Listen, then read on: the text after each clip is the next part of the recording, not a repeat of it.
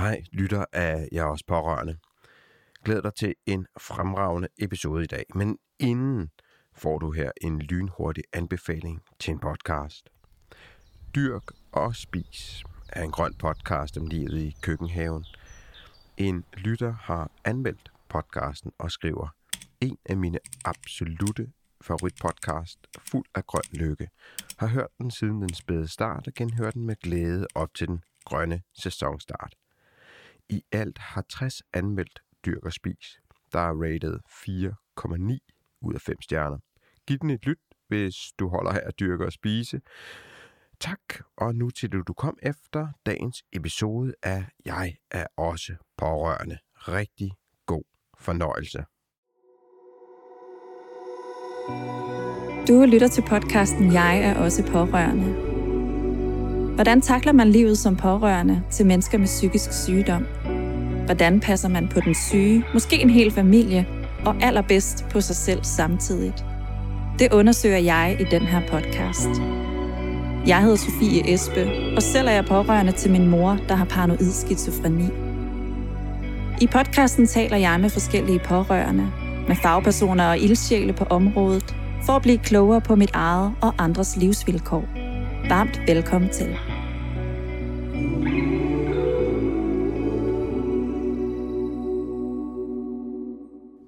Hej og velkommen til Jeg er også pårørende. Jeg hedder Sofie, og jeg er din vært. Og jeg håber, du befinder dig et rart sted, hvor du kan lytte med den næste lille times tid.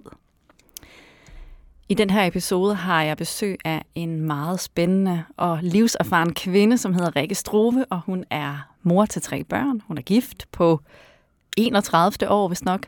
Hun er pårørende ekspert, hun er selv pårørende, og så er hun foredragsholder og stifter af Pårørende-klubben, som er et digitalt fællesskab på tværs af diagnoser, som er henvendt til pårørende, hvor man både selv kan tage imod hjælp, men hvor man også kan være med til at give hjælp til andre.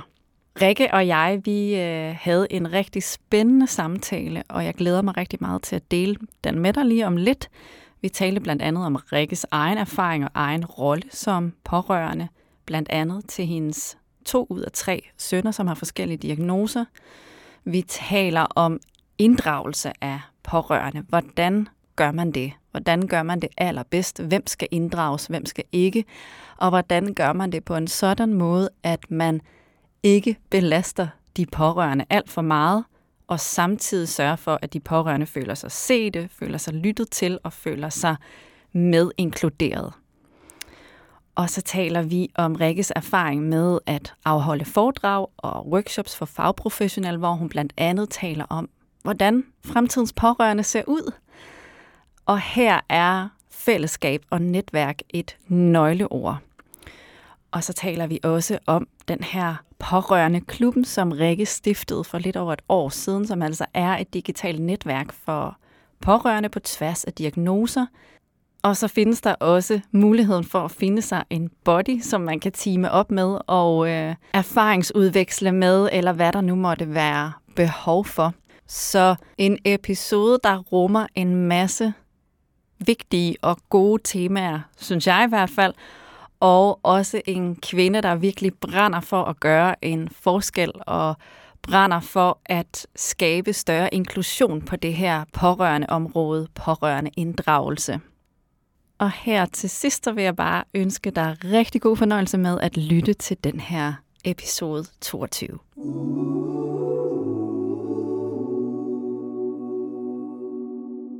Hej Rikke. Hej. Og velkommen til Jeg også pårørende. Tusind tak.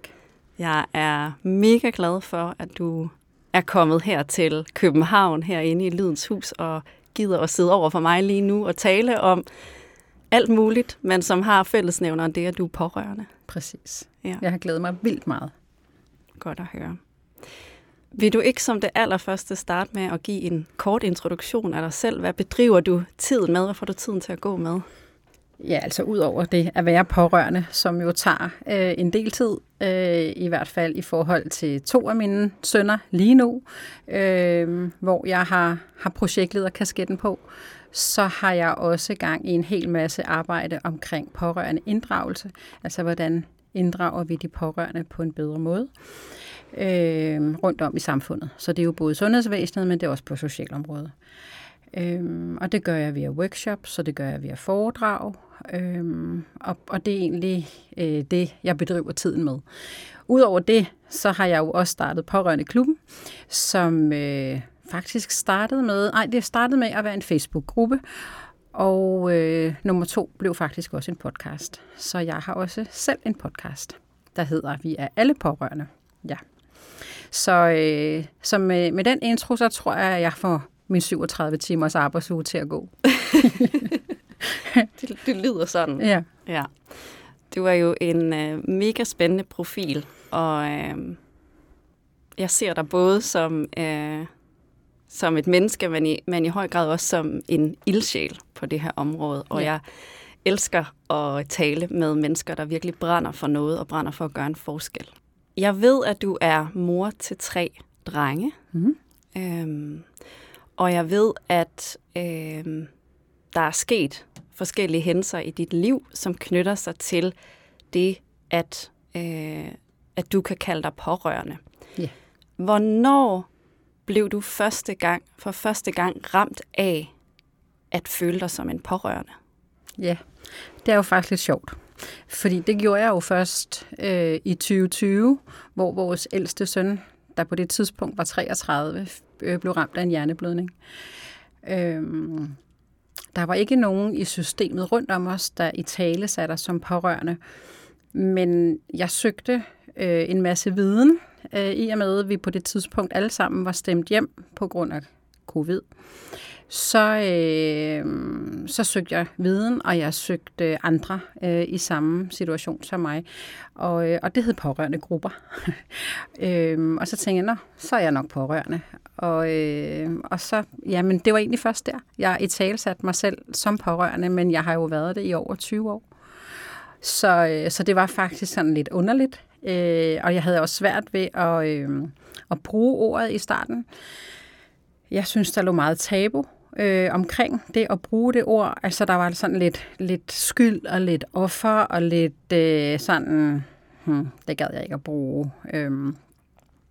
Men jeg kan jo se nu, at det er hamrende vigtigt at bruge det ord. Øhm, Hvorfor så, er det det? Jamen det er det jo for at få øh, for at få lys på denne her gruppe af mennesker, som jo i virkeligheden, som min podcast også hedder, vi er alle pårørende. Øh, og så er der nogle pårørende psykologer, der jo siger øh, efterfølgende, eller så bliver vi det på et tidspunkt.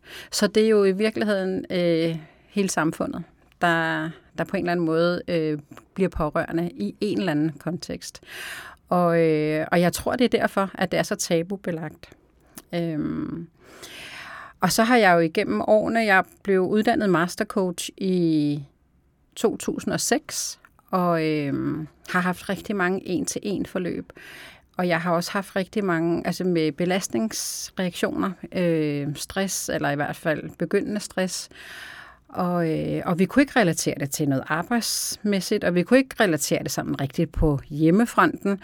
Men når jeg kigger tilbage nu, så kunne jeg se, at de var pårørende. Så de havde simpelthen, øh, i hvert fald tæt på 90 procent af dem, der var igennem, kan jeg se nu, jamen de var belastet, fordi de enten var forældre øh, til et barn, der var udfordret, eller havde, selv havde forældre, altså der måske havde demens eller, eller en anden form for sygdom.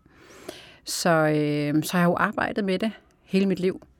Og jeg har også vidst øh, hele mit liv, at jeg skulle noget med den viden.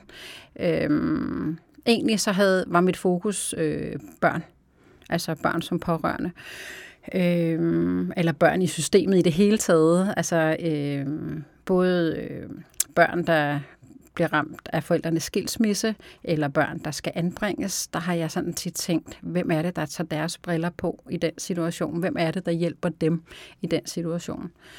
Så, øh, så det har jeg også haft lys på. Mm. Men øh, jamen, så sker der det her med Rasmus i 2020, og, øh, og jeg, jeg øh, skriver et blogindlæg øh, faktisk ret kort tid efter, øh, og det er der ret meget, øh, altså det er der mange, der læser. Øh, og så bliver jeg kontaktet af, af Jernskadeforeningen. Og altså, jamen, så tager det ene ord det andet, og, og øh, de har en masse ting i forhold til de hjerneskadet, altså senhjerneskadet øh, men knap så meget til os pårørende. Og så tænkte jeg, nå, men hvis ikke de tager den fakkel, så tager jeg den. Og jeg kan bare mærke, at det er det, jeg skal, øh, og det er det, jeg er mega god til at få i tale sat. Så, øh, så derfor synes jeg, det er mega vigtigt at få øh, fokus på de pårørende, og især inddragelsen på forskellige niveauer. Mm. Ja. Du sagde lige i forbindelse med, øh, hvornår du for første gang blev ramt som pårørende, at du faktisk først mærkede det, eller øh, oplevede det i 2020, da din, mm. da din største søn øh, fik en hjerneblødning. Ja. Øhm, men så sagde du i forlængelse af det, men faktisk har jo været det i over 20 år. Ja. Hvorfor? Altså, hvorfor jeg ikke har i talsat det? Nej, øh, hvem har du været pårørende Jeg har været pårørende, til? ja. Jamen, vores yngste har en medfødt hjerneskade. Øhm, og, og igennem årene, nu kan jeg ikke helt huske årstal, men, men min far øh, er død efter et længere cancerforløb, og min svigerfar øh, døde for nylig efter et demensforløb. Øhm, og, og det har jo, altså, vi er jo gået ind i de roller, kan man sige, som, som vi i hvert fald tænker, man bør, men vi har heller ikke i tale sat os selv som pårørende i de situationer overhovedet. Altså mere som børn eller forældre, eller ja. Så, så ja, vi har været det i over 20 år, og, og, og kender i hvert fald øh, socialsystemet rigtig godt indenfra øh, i forhold til det at have et, øh, et, med, altså et barn med en medfødt hjerneskade. Ja, så man kan sige, at du har i hvert fald mange pårørende hatte på ja. og har haft det igennem livet. Ja, Mm. Det må man sige. Jeg tillader mig også at, at kalde mig selv for pårørende ekspert, fordi jeg jo både kender det fra den ene og den anden side. Så jeg har jo både siddet øh, og hjulpet andre, øh, og også er det selv for fuld skrue. Ikke? Ja. ja.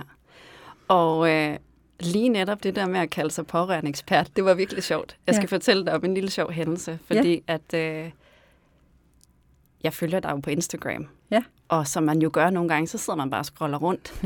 og så kommer jeg ind på din side, eller din profil. Og så bemærker jeg som det første, at der står øh, pårørende ekspert. Mm. Og jeg har bare i så ikke mange år, men nogle år har jeg sådan gået og let efter, jamen hvad er jeg, ud over bare at være pårørende, fordi jeg har jo den her podcast, og jeg synes også, jeg har rigtig meget viden, men ja hvad, hvad kalder man sådan en som mig, som ja. også gerne vil, vil arbejde endnu mere med det her mm. øh, tema og område? Og så tillod jeg mig at skrive pårørende ekspert, og tænkte, jeg ved ikke helt, om jeg tror på den, men nu får den lige lov til at stå der i ja. 24 timer. Ja. Og så, øh, ja, så gik der de der 24 timer, og så synes jeg alligevel, ah, jeg ved ikke helt, om jeg kan leve med den, så, så den, den blev slettet igen, men det kan være, den kommer op. Men, men vi har jo brug for mange flere det, øh, der i tale sætter det. Øh, der, er, der er rigtig mange, jeg taler jo dagligt med pårørende, og, øh, og, og og der er jo forskel altså på, hvor meget og hvor lidt. Øh, det kommer vi formentlig også ind på senere, tænker jeg. Øhm, og jeg har også leget meget med, med professionelle pårørende, men jeg tænker, den var bare sådan lidt... Øh, ja, den lå lidt for meget over i, i, sådan i, den, i den gamle boldgade. Det gad jeg ikke. Øhm, og, og så kan man sige, hvad ligger der egentlig i ordet ekspert? Jamen, der ligger jo, at man har en masse viden, og man har noget erfaring, og at man også bygger på det. Og, og det synes jeg jo i hvert fald, du gør, for jeg følger jo også dig. Øhm, så jeg tænker, at vi har jo brug for mange, der, der ligesom om du kalder dig pårørende ekspert eller ej, det er jeg sådan set ligeglad med, men der i hvert fald gør det, du gør, og får sat lys på, på, øh, på det her område, fordi det er så mega vigtigt. Øh, så øh, jeg synes, du skal gøre det. Så er vi to. ja. ja, vi ved i hvert fald. Ja. ja. Men det er rigtigt, den skal også give mening i forhold til det, i forhold til det du laver. Øh, ja. Og øh, måske det er et andet ord. Ja, der jeg har også leget med mentor, men der ja. er heller ikke helt ja. endnu, men ja. måske bliver det i fremtiden. Ja. Vi ser. Ja. Øhm. Det kommer jeg i hvert fald til at arbejde mere med, med pårørende mentor. Ja. Ja. Fedt. Så, det ja. kan være, at vi skal tale lidt ja. om det senere, ja. når vi når til pårørende klubben. Yes, det kan vi gøre. Ja, ja. hvis det er forbindelse med det. Ja, men det er det. På. Mm. Det er det, ja.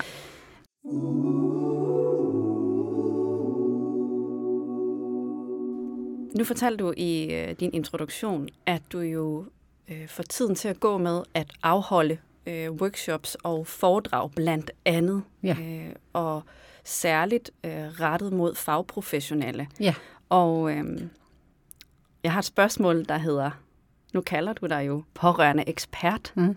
hvad er det for ekspertise, du kan levere til dem, du holder foredrag til? Øh, hvad, øh, hvad er det, du kan give dem, og hvad handler de her foredrag workshops om? Jamen, det, øh, det kræver måske lige lidt en lille introduktion. Øh, for et år siden, der blev jeg medlem, øh, eller medlem, det er så meget sagt måske, men jeg blev en del af en netværksgruppe, der ligger i, under Universal Futurists. Så vi er en masse mennesker, der, der kigger ud i fremtiden. Hvad er det, der sker? Øh, derude. Øh, og så har vi jo hver vores ståsted, så der er, der er rigtig mange forskellige mennesker, og også rigtig mange forskellige, man kan spare med. Men det, der ligesom er, er kendetegnende for, for os alle sammen, det er, at vi gerne vil øh, gå fra de gamle spilleregler til de nye spilleregler. Så det vil sige, at når, når jeg nu kigger på det her med at inddrage pårørende, så vil jeg rigtig gerne øh, se på, hvordan har det set ud? Det skal vi i hvert fald ikke have mere af. Nu har vi talt om øh, patientinddragelse i hvad? Knap 20 år, og, og så var det 10 år senere, i hvert fald over 10 år, øh, har vi talt om pårørende inddragelse, og vi har kun talt om det. Så nu synes jeg måske, der skal til at komme lidt handling på. Så jeg, jeg tænker lidt ud i de nye spilleregler. Hvordan kan vi så i et fællesskab kigge på, hvordan vi får dem inddraget på en anderledes og bedre måde? Øhm, fordi det åndsynligt, så sker det i hvert fald ikke lige nu. Øhm, og det kræver jo, at man kigger øh, dels på den viden, jeg jo selvfølgelig kommer med, øh, og som jeg kan bruge i forhold til de foredrag og workshop, jeg har holdt tidligere, men i høj grad, i høj grad også om, øh, hvad er det for nogle trends og tendenser, jeg ser øh, ud i fremtiden, vi så kan bygge øh, fremtidens pårørende på, som jeg jo kalder det. Mm. Ja. Og hvordan ser fremtidens pårørende ud ifølge dig? Ja, Ja, hvordan ser de ud? Jamen, øh, altså i virkeligheden, så øh, er det pårørende, som øh, er mindre belastet, altså hvis det er det, vi kigger på. Øh, vi ved i dag, at det er op mod 80 procent af de pårørende, der selv lander med en belastningsreaktion, som så jo bliver en del af systemet. Og der skal man jo ikke have mange regneark for at finde ud af, at det er dyrt. Det er rigtig dyrt. Øh, så det, jeg gerne vil det er jo at, øh, at klæde de her pårørende på til at, øh, at stå med den opgave, de står med, men i høj grad også tage vare på sig selv. Øhm, og det kommer vi også ind på i forhold til pårørende klubben. Men i forhold til foredrag og workshop, så er det jo at klæde de fagprofessionelle på til at se, øh, udover at de, deres kerneopgave jo er borgeren, øh, der er ramt af det ene eller det andet, er også lige at kigge, hey, øh, hende moren til Rasmus, der sidder der ved siden af, har hun det egentlig godt? Det kan godt være, at det ikke er deres opgave, men så kan de sende dem hen til mig eller dig eller andre, der arbejder med pårørende, sådan, så de lærer øh, at, at blive den bedste udgave af sig selv. Så det er jo svært at give et, et et stort billede af, hvad fremtidens pårørende er, men det er i hvert fald nogen, der bliver inddraget på en bedre måde. Øh, ja. Mm. Og jeg ved også, at du, i, at, i og med, at vi har talt lidt sammen hmm. inden den her øh, podcast, øh, inden vi optager, så øh, at, at, at du også har, har fokus på den her sådan fællesskabsorienterede ja. tilgang. Ja. Kan du sige lidt om det?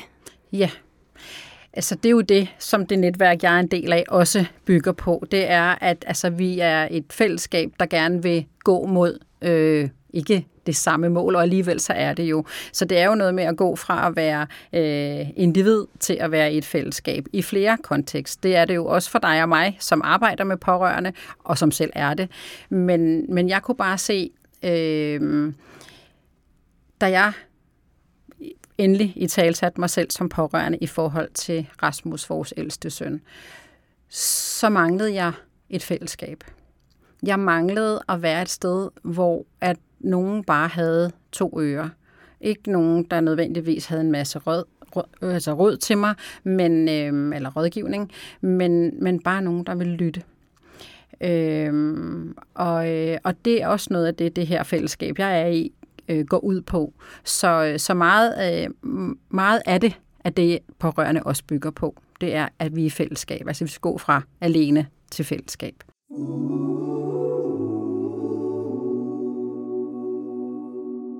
Nu hvor vi taler om fællesskab, så får jeg vildt meget lyst til, at du skal fortælle mere om pårørende klubben, som mm. du kom ind på i starten, mm. som er en medlemsklub for pårørende på tværs af diagnoser, og hvor du også har den her podcast via alle pårørende. Jeg er vildt nysgerrig på den, og øh, fortæl, hvordan øh, fik du motivation til at starte det her, og hvad går den ud på? Jamen, den går ud på, altså dels så er den jo en, øh, en Facebook-gruppe, øh, hvor jeg jo startede med at, at, at rekruttere en masse pårørende. Øh, og den vokser stadig øh, stille og roligt. Så er det også nu en podcast, øh, som jo er tilgængelig for, for alle på de forskellige platforme. Og så er det også en medlemsklub, hvor der både er en gratis medlemskab og så et betalt medlemskab.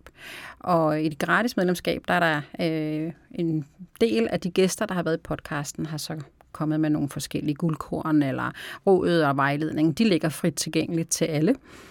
Øh, og på platformen der, øhm, øh, der kan man søge Altså et søgeord, for eksempel hvis man søger på angst, så kommer alle de indlæg frem, der har noget med det at gøre. Den betalte del, der er også noget online, ugenlig online boost, hvor at øh, man tjekker ind, og så øh, fortæller man, hvad det er, man står med i. Nogle gange, så har man en hel masse, øh, som øh, man har lyst til at dele. Andre gange, så har man måske mere lyst til at være den, der lægger øre til. Så, øh, så der er ugentlig boost, og der, der er det også øh, ofte nogen, der så matcher og siger, skal vi ikke gå en tur sammen, eller mødes online, eller ja, bare gå en tur med hinanden i ørerne, uden at være fysisk sammen, men bare tale sammen. Så, øh, så det er egentlig det fællesskab, jeg selv stod og manglede. Det er blevet pårørende klub. Så udover at det er de her ting, så er det også øh, en vidensbank, jeg er ved at bygge op. Så der er en masse eksperter øh, tilknyttet af forskellige slags, øh, både i forhold til jura og øh, en socialrådgiver, der er mentaltrænere osv. Sådan så, at øh, er der nogen, der har brug for, for yderligere end bare en skulder, så øh, er der også mulighed for at hente ekspertviden der. Ja. Så fedt.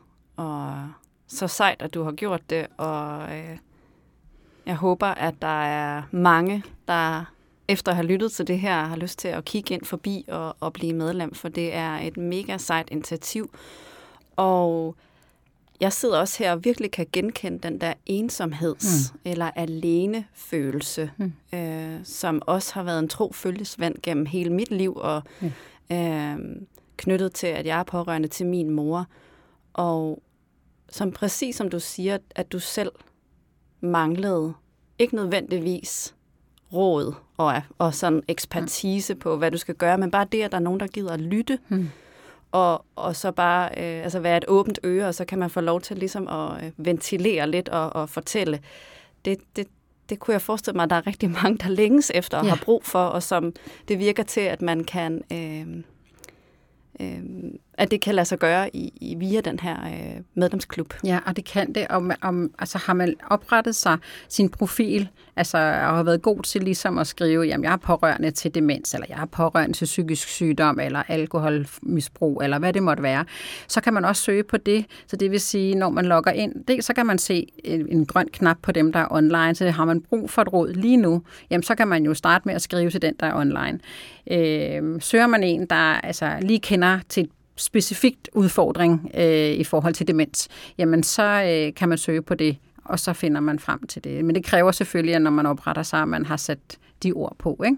Og det, og det, det står der. Der er sådan en guide til, hvad, så hvis man gerne vil findes. Men det kunne også være, ej, nu er der konference, eller nu er der pårørende dag, eller nu er der et eller andet, og er der nogen, der vil med? Eller, altså, så det er også sådan et fællesskab, men det kan også være, at jeg gider at drikke en kop kaffe, eller jeg sidder lige herinde i Lydens Hus, og klokken 12 er jeg øh, nede på Vesterbrogade igen, eller et eller andet. Ikke?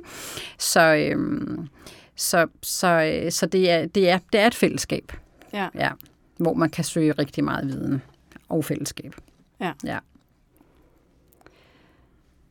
Du er jo en kvinde, som gør rigtig meget, som handler rigtig meget, som hjælper rigtig mange andre mennesker. Ja. Øhm, og jeg plejer altid at spørge mine gæster, der sidder foran mig, som selv er pårørende, hvordan passer du på dig selv og sørger for, at du også får fyldt din egen kop, mens du gør alt det her arbejde? Jamen, det er mig også svært. Men øh, det er jo lige præcis det, at øh, det fællesskab, jeg er i øh, med futuristerne, det er jo, der taler vi meget om øh, øh, at vi er bestået fra starten af, og øh, i stedet for at have en MBA, så har vi en MBS. Så det vil sige, at øh, det er mind, body and soul. Øh, og når den er kalibreret, så er det, man kan gøre alt det, som jeg har gjort, fordi indtil videre, så har jeg lavet det meste selv. Der er noget kommunikation, jeg får hjælp til. Øhm, og der er også nogle nye tiltag, som er på trapperne lige om et øjeblik, øhm, som hedder Pårørende Bladet, hvor der simpelthen kommer et online-magasin også. Øhm, men det er rigtigt, det er, øh, og det er svært. Men hvis jeg ikke er kalibreret i mind, body and soul, så kan jeg heller ikke lave alle de her ting. Så helt konkret, så, øh, så er fjorden, jeg bor i Frederikssund, så jeg går rigtig mange ture, både alene øh, og med vores hund langs fjorden. Jeg er begyndt at løbe, og så dyrker jeg også yoga. Så, øh, så, jeg, så, så jeg tanker op på den måde, men det er, altså når jeg siger, det er svært, så er det jo fordi, jeg vil jo rigtig gerne alt det her øh, for de andre. Så øh, nogle gange om morgenen, så, så prioriterer jeg ikke mig selv, og så får jeg jo bare en smask med en hammer, når klokken er 16. Ikke? Øh, for så overgår jeg jo ikke at gøre det. Men hvis jeg har været ude med løbeskoen, eller jeg har lige lavet en halv time yoga, bare hjemme på mit eget gulv, jamen prøv at høre, så kan jeg jo faktisk arbejde til kl. 22. Ikke? Mm. Ja. Så, øh, så jeg, jeg kender jo øh, godt udfordringerne, og jeg ved også godt, hvad medicinen er, men jeg er også kun et menneske, så det er heller ikke altid, det lykkes for mig. Så, øh, men, men det er den måde, jeg gør det på. Og så har jeg også et netværk af gode mennesker, som, øh, som, hvor jeg gør nøjagtigt det samme, øh, som jeg tilbyder i pårørende klubben.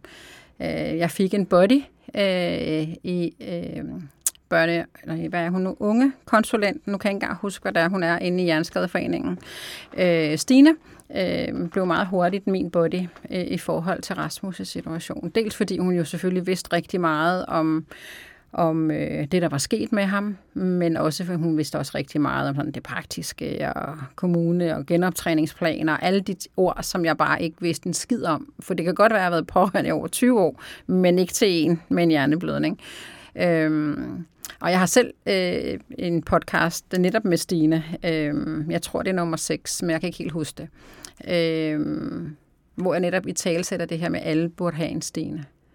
Og, øh, og det er også det, jeg lægger op til i klubben, at man, man bodyer op med hinanden. Øh, og det er ikke sikkert, at det skal være den samme hele tiden, men det kan være på forskellige udfordringer, at man bodyer op. Øh, og det har jeg også selv en håndfuld af. Og dem kunne jeg ikke leve uden. Og, øh, og i forhold til det her med fællesskab, så er der jo faktisk lige landet en, øh, en rapport en, øh, fra VIVE øh, om pårørende inddragelse. Godt nok voksne pårørende til voksne med udfordringer. Den er lige, øh, jeg tror den er her fra starten af april. Og, øh, og der skriver de nemlig, at, at hvor lidt og for meget skal man inddrage de pårørende. Og der skriver de nøjagtigt det samme som det, du siger, at øh, man skal nok kigge i netværk og fællesskaber. Og så tænker jeg, ja tak. Yes. vi er i gang. Ja. så, øh, så det er mega godt, at det nu også øh, står skrevet der. Så det er jo også bare, altså det er jo Sundhedsstyrelsen, der har øh, finansieret det og været en del af det, så det er jo bare fantastisk, at, at de også, de fagprofessionelle, kan se nu, at det, at det virker at gå den vej også. Ikke? Ja. ja, og lad os lige tale lidt mere om det, fordi det jeg ved, og det her det er fra øh, psykiatrien, og, ja. og man kan sige, lige nu taler vi jo lidt mere øh, på tværs af forskellige diagnoser. Ja. Øhm, Bedre Psykiatri har i hvert fald lavet en undersøgelse, jeg kan ikke huske, hvornår den er fra, men den er ikke så gammel, men hvor, som blandt andet også påviser, at, øhm, at den syge bliver hurtigere rask, recover ja. hurtigere, når ja. de pårørende inddrages. Og øhm, der er også anden dansk forskning, der viser, at der er positiv sammenhæng mellem at inddrage de pårørende og patienternes egen oplevelse af, af ligesom bedring og tilfredshed i hele mm. behandlingsforløbet. Og det er jo mega positivt, og det, som du også sagde tidligere, det koster jo samfundet utrolig mange penge, når vi ikke inddrager de pårørende. Men der er også bare den øh, udfordring, at de pårørende, det er der flere eksempler på, også kan blive så belastet, fordi de så bliver inddraget mm. så meget. Mm.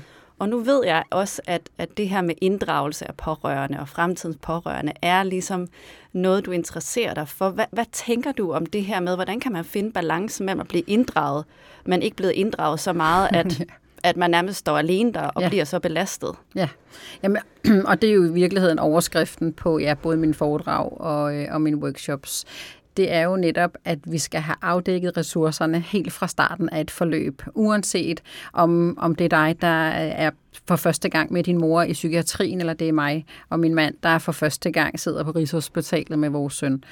Øhm, så, øh, er der, så skal det være en del af planen, at vores ressourcer bliver afdækket. Det er jo klart, at i starten af et forløb, der er vi i en eller anden form for krise alle sammen. Øhm, men alligevel kan man godt starte der, og der, der kigger jeg jo meget på den måde, jeg selv har coachet på i forhold til, øhm, til belastningsreaktioner og stress. Øh, jeg er faktisk også uddannet instruktør i psykisk førstehjælp for Psykiatrifonden, og der, der i tale sætter man jo netop også det her med, hvor vigtigt det er, at man bliver inddraget, eller netværket bliver inddraget, der kalder man det netværk. Ikke? Øhm, og øh, så afdækker man det jo i starten og siger, men hvor meget og hvor lidt kan familien klare her? Øh, men så er det jo vigtigt, at man jævnligt justerer det undervejs, og især øh, ved skift. Øh, nu kan det være, øh, hvis det er øh, vores egen situation, så Rasmus øh, nåede at være øh, på tre forskellige øh, afdelinger, øh, også lokationer, øh, inden han kom på sit genoptræningssted. Og, øh, og det her med et skift, der mister man ofte noget øh, information. Øh, og listen er jo lang, hvis de skal gå ind og læse hele journalen fra dag i dag. Øh, der kunne man jo med fordel finde ud af, at det her nogle pårørende, der kan være med på de her møder ved skift, til ligesom at fortælle, hvad er overskrifterne. Jeg tog selv hatten på, og jeg gør det stadigvæk. Og så er det sådan, nu har han, nu har han så overgået til kommunalregi, og er for første gang til møde der, og så, så er der jo nogle ting, jeg kan se, der ikke er, er blevet opfyldt endnu helt tilbage øh, fra starten af genoptræningsplanen. Og så spørger jeg jo ind til, hvor langt er vi med det her?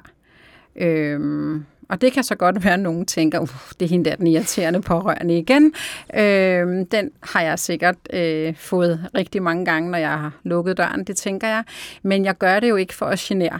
Altså, jeg gør det jo selvfølgelig for, at min dreng får det bedste forløb, mm, og får han det bedste forløb, øh, og kommer hurtigt og godt ud af det, så det er jo igen en besparelse i den anden ende. Altså, hvis, så, så man kan sige, så, så ved at vi bliver inddraget øh, tidligt, og det hele tiden justeres, så tænker jeg, at vi allerede der har sparet rigtig mange penge. Og der har jeg faktisk et lille sjovt eksempel, som måske ikke lige er på den økonomiske del, men i hvert fald den menneskelige del. Øh, Rasmus er nok ja, det er nok tredje skift, der skal han så trappes ud af sin sonde og skal til at have almindelig mad. Og øh, der vælger man at servere noget mad til ham, som han ikke så godt kan lide. Og så er det bare, jeg tænker, de skulle bare spurgt en gang også, hvad det var. Der var hans liv ret inden. Han fik hjerneblødning. Godt var, han ikke kunne huske smagen, men, men så havde vi da i hvert fald øh, en chance for, at det var noget, han kunne lide. Men det, der sker, øh, som jeg ikke har i tale sat så meget, det er, at min mand og jeg for skideball over, at Rasmus ikke vil spise. Altså han fik jo en form for madlede, tror jeg. Altså det her med at blive præsenteret for noget mad, man ikke kan lide, øh, og så vil han heller ikke drikke noget, og det skulle han jo, for ellers dehydrerer han. Altså selvfølgelig skal han både have mad og drikke, det siger jo sig selv. Og så har det jo været nemt for ham at få den her sonde, så har de jo bare kunne øh, justere det selv. Men vi i en måned, hver eneste gang, vi var på besøg, så fik vi at vide, en løftet pegefinger skideball, det er måske lige strengt nok at sige, men en løftet pegefinger, hvor jeg bare tænkte, altså for det første, så er der nedluk og restriktioner på, hvor meget jeg må være her. Og så er det også lige pludselig blevet mit ansvar, at han skal spise noget mad. Så, øh, nå, så tog vi jo bare nogle forskellige andre ting med ind til ham, og det spiser han jo gladeligt. Så, øh, så han begyndte jo at spise, og han spiser også fint nu. Men jeg tænker bare, at det var alligevel en måned, hvor nogen var irriteret. Mm. Altså, der har de brugt rigtig mange ressourcer, altså menneskelige ressourcer. Ja. Det kunne også have været undgået hvis man havde været, altså, hvis nu jeg havde været med på det her møde, hvor at øh, de fagprofessionelle siger, ej, jeg tror, vi begynder at udtrappe Rasmus fra, fra den her sonde. Øhm, øh, hvad, så hvad skal vi starte med at give ham? Hvis ja, nu man hvad ikke, kunne være en motivation hvad til, at han begynder præcis, at spise igen? Præcis. Og hvordan kan vi hjælpe ham bedst muligt? Og når man så har haft en hjerneblødning, det er jo så meget specifikt selvfølgelig for ham, så kan der faktisk være nogle centre, der jo er skadet, så man ikke kan huske smage, og så man ikke kan huske mm. nogle forskellige ting. Men så kunne man jo netop, som du siger, måske starte med noget, der også dufter godt. Og, altså, ja. Nå, så jeg endte med at lave noget mad, der lå i fryseren derinde, som han så begyndte at spise. Så det var godt. ja. ja. Jeg tror, der er rigtig mange fagprofessionelle, og når vi snakker fagprofessionelle, så tænker vi både taler, det kan være for eksempel sygeplejersker, det Ja. kan være øh, so- sociomedarbejdere, det kan være social... Øh, Altså sagsbehandlere, Sagsbehandlere. fysioterapeuter, ergoterapeuter, neuropsykologer. Altså, ja. Ja. det, er jo en, det er jo en bred gruppe, når jeg siger fagprofessionelle, øh, og det er jo også med hver deres øh, indgangsvinkel. Men faktum er, at alle de øh, titler, vi nu har nævnt her, de har alle sammen på et eller andet tidspunkt været rundt om Rasmus i de sidste to år, og er det stadigvæk. Øhm, så, øh, så vil det bare give rigtig god mening, at, øh, at man også lyttede på os. Det gør man altså også i vores sag. Det er, jeg hører bare rigtig meget det modsatte. Så jeg tænker, at, at, øh, at i og med, at jeg bliver inddraget på den her måde, eller vi bliver inddraget på den her måde, så øh, er det jo vores egen skyld, kan man sige. Ikke? Fordi vi har insisteret på det. Ikke? ja. Ja. Og det leder mig hen til det her spørgsmål, som lige lå på tungen. For jeg tror, ikke bare tror, jeg ved, at der er rigtig mange, der synes, vi er bip, bip, bip, bip, bip irriterende. Altså også pårørende. Pisse irriterende. Pisseirriterende. Ja. Yes. Og, øh, og vi vil jo ikke være det. Nej. Tværtimod. Vi vil bare gerne være med. Mm. Vi vil bare gerne ses og lyttes mm. og øh, inddrages. Og nu siger du, I selv er skyld i, at I egentlig, lyder det på dig, mm. har et forholdsvis godt forløb mm. med Rasmus, som øh, pårørende dig og din mand. Hvad er det, du gør? Hvad er det, I gør, som har, har båret frugt? Jamen, altså jeg tror, det er min tilgang. Nej, jeg ved, det er min tilgang. Altså, øhm, og så kan man sige, altså, det har været godt. Der har, der har jo ja, der har været de, det her eksempel med maden, og der har været nogle andre øh, altså ganske, ganske små eksempler, som slet ikke er grælde i forhold til så mange andre. Men jeg, altså, det er min tilgang. Altså min tilgang til de fagprofessionelle, det er ikke, at det er en sygeplejerske, jeg sidder overfor. Det er, at det er et menneske, jeg sidder overfor. Så det vil sige, at hele, hele mit fundament, det, det går på, at mennesker møder mennesker ligeværdigt. Så når der er en sygeplejerske, der fortæller mig et eller andet om hans medicin for eksempel, så har jeg dyb respekt for det, hun fortæller, fordi jeg ved, det er hun stormester i. Hvis lægen fortæller noget om et forløb, eller en scanning, eller hvad det nu måtte være, så er jeg altså er jo blown away. De ved jo så meget omkring det. Og hele vejen rundt, fysioterapeuterne, ergoterapeuterne, han har haft de dygtigste mennesker omkring sig. Øhm, så ja, det er min tilgang til det. Og det er jo selvfølgelig også en del af det, jeg gerne vil give til pårørende klubben. Og, og sådan er det også, hvis øh, lytterne her tænker, ja, vi skal med ind i Facebook-gruppen. Så øh, er der nogle faste opslag. Øh, man må for eksempel ikke brokke sig. Øh, det må man kun om fredagen, hvor der er et brokkeopslag, og der må man så til gengæld også gerne brokke over vejret, hvis man synes, det er interessant at brokke over. Men jeg tror, det er rigtig vigtigt for os alle sammen, at øh, ikke nødvendigvis at have ja-hatten på, for selvfølgelig oplever vi nogle ting, der er en gang imellem øh, os, hvor vi skal skrue bissen på, men vi kan godt gøre det med en ordentlig tilgang. Øh, og der, og der vil jeg sige, der er der måske mest til, altså i forhold til den yngste og, og socialområdet, hvor øh, jeg kan bare se, når vi taler pænt til hinanden, jamen så, så er vi jo hurtigere færdige med de møder. Altså, så, øh, så, øh, så det er min tilgang til det. Ja. Ja, det er det. Og se mennesket bag, og Ja. gå ud fra, at det vedkommende har de bedste intentioner om Ja. også at gøre det så godt som muligt. Ja. Og tit er mange af de her fagprofessionelle, som vi møder som pårørende, de er jo super pressede. Mega presset. Øhm, Ja. og, og ønsker ikke øh, at ligesom gøre modstand, Nej. Selvom det nogle gange kan føles som om, Ja. at de gør det. Ja, vi har jo øh, et samfund, der, der bygger på noget politik, og der bygger på, øh, at der er nogen, der så ned i systemet øh, tager nogle valg i, hvordan man skal gøre de her forskellige ting. Øhm, og om det er det, der gør dem presset, eller det rent faktisk er, fordi der bare mangler mennesker, det er jo svært at sige. Men på trods af det, og på trods af nedluk, kan jeg jo referere for en toårig, et toårigt forløb, der faktisk er gået godt, fordi vi har haft en tilgang øh, til tingene, øh, som måske har været en anderledes end andre pressede. Øh, så, så, så det handler også lidt om at tage ansvaret selv som pårørende.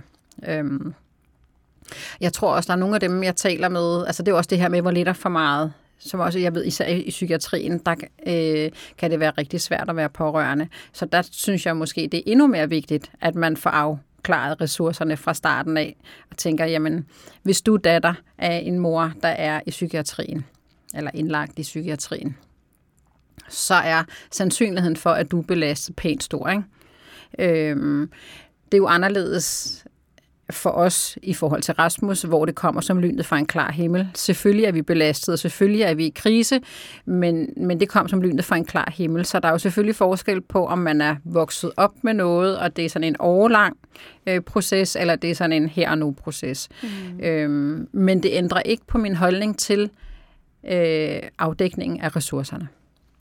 Øhm, det, det, det er faktisk det, jeg tænker, der er det allervigtigste, og hele tiden justere det. For det vil sige, at så vil der sidde nogle mennesker, der tænker, okay, nu er Sofie, da hun var her i starten, der reagerede hun altså på en anden måde, end hun gør nu. Vi er lige nødt til at have en snak med hende om, om den måde, hun reagerer på, at det er noget, der handler om det her, eller om vi kan gøre noget for, at hun får det bedre igen. Ikke?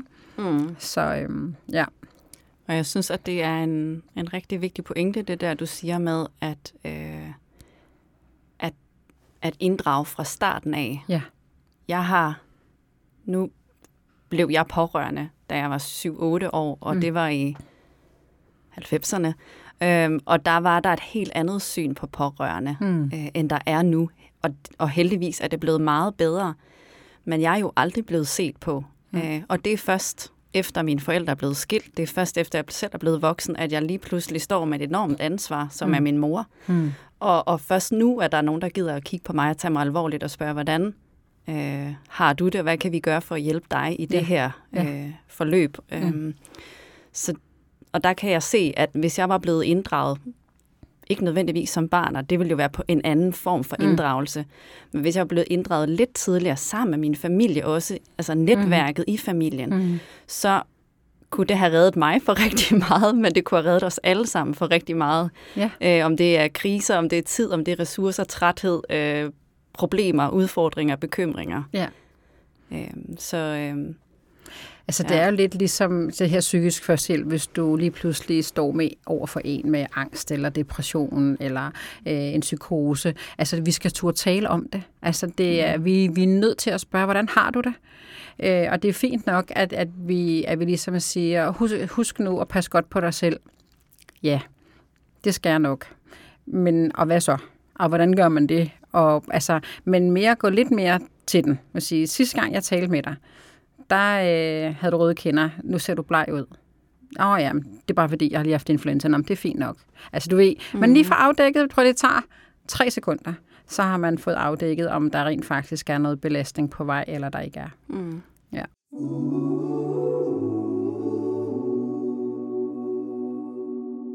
Her til sidst, så tænker jeg, Rikke, at det kan være, der sidder nogen og øh, har lyttet til den her podcast-episode, som tænker, hmm, den der pårørende klub, eller hende der øh, Rikke, eller den der podcast, hvor, hvor kan jeg finde alt det henne? Ja.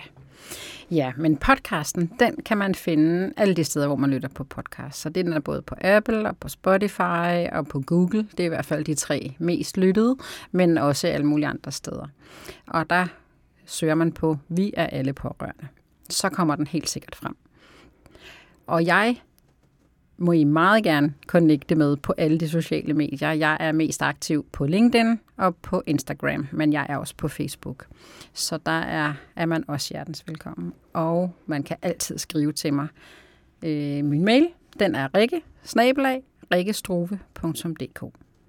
Så øh, I er så hjertens velkomne. Ja, og jeg laver også nogle øh, links herunder, ja. som man kan trykke sig på og komme videre hen til dig. Er der noget, du synes, vi mangler, som du har lyst til at sige her til sidst? Nej, jeg synes, vi er kommet meget godt rundt. Jeg tænker, vi kan jo blive ved til den lyse morgen, hvis vi fik lov til det. Men øhm, jeg tror, vi er kommet meget godt rundt. Det I hvert fald med det, vi har aftalt. Præcis, og det synes jeg også. Jeg øh, er vi glad for, at du øh, vil være med, så tusind tak for det, Rikke. Og tusind tak, fordi jeg måtte.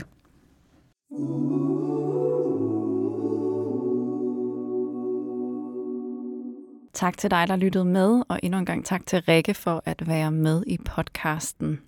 Har det her vækket noget af din interesse, og har du lyst til at tjekke Rikkes profiler ud, og måske også pårørende klubben, så kan du finde links her i podcastbeskrivelsen. Du er også meget velkommen til at følge mig på Instagram. Der hedder jeg sofie.espe, og der kan du også finde link til i podcastbeskrivelsen. Hvis du kan lide det, du hører her, jeg er også pårørende, så hjælp mig meget gerne med at sprede ordet om, at podcasten findes. Del den meget gerne i dit netværk. Du er også hjertens velkommen til at smide en anmeldelse eller give den nogle stjerner, sådan så den får mere synlighed, og flere kan finde den. Vi er alle sammen pårørende på den ene eller på den anden måde, og der er hårdt brug for, at der kommer mere fokus på det her pårørende område. Send meget gerne podcasten videre til en eller til en hel familie, som du tror kunne have gavn af at lytte med. Så siger jeg mange tak på forhånd. Godt. Jeg ønsker dig en fortsat dejlig dag eller aften. Pas rigtig godt på dig selv, til vi høres igen.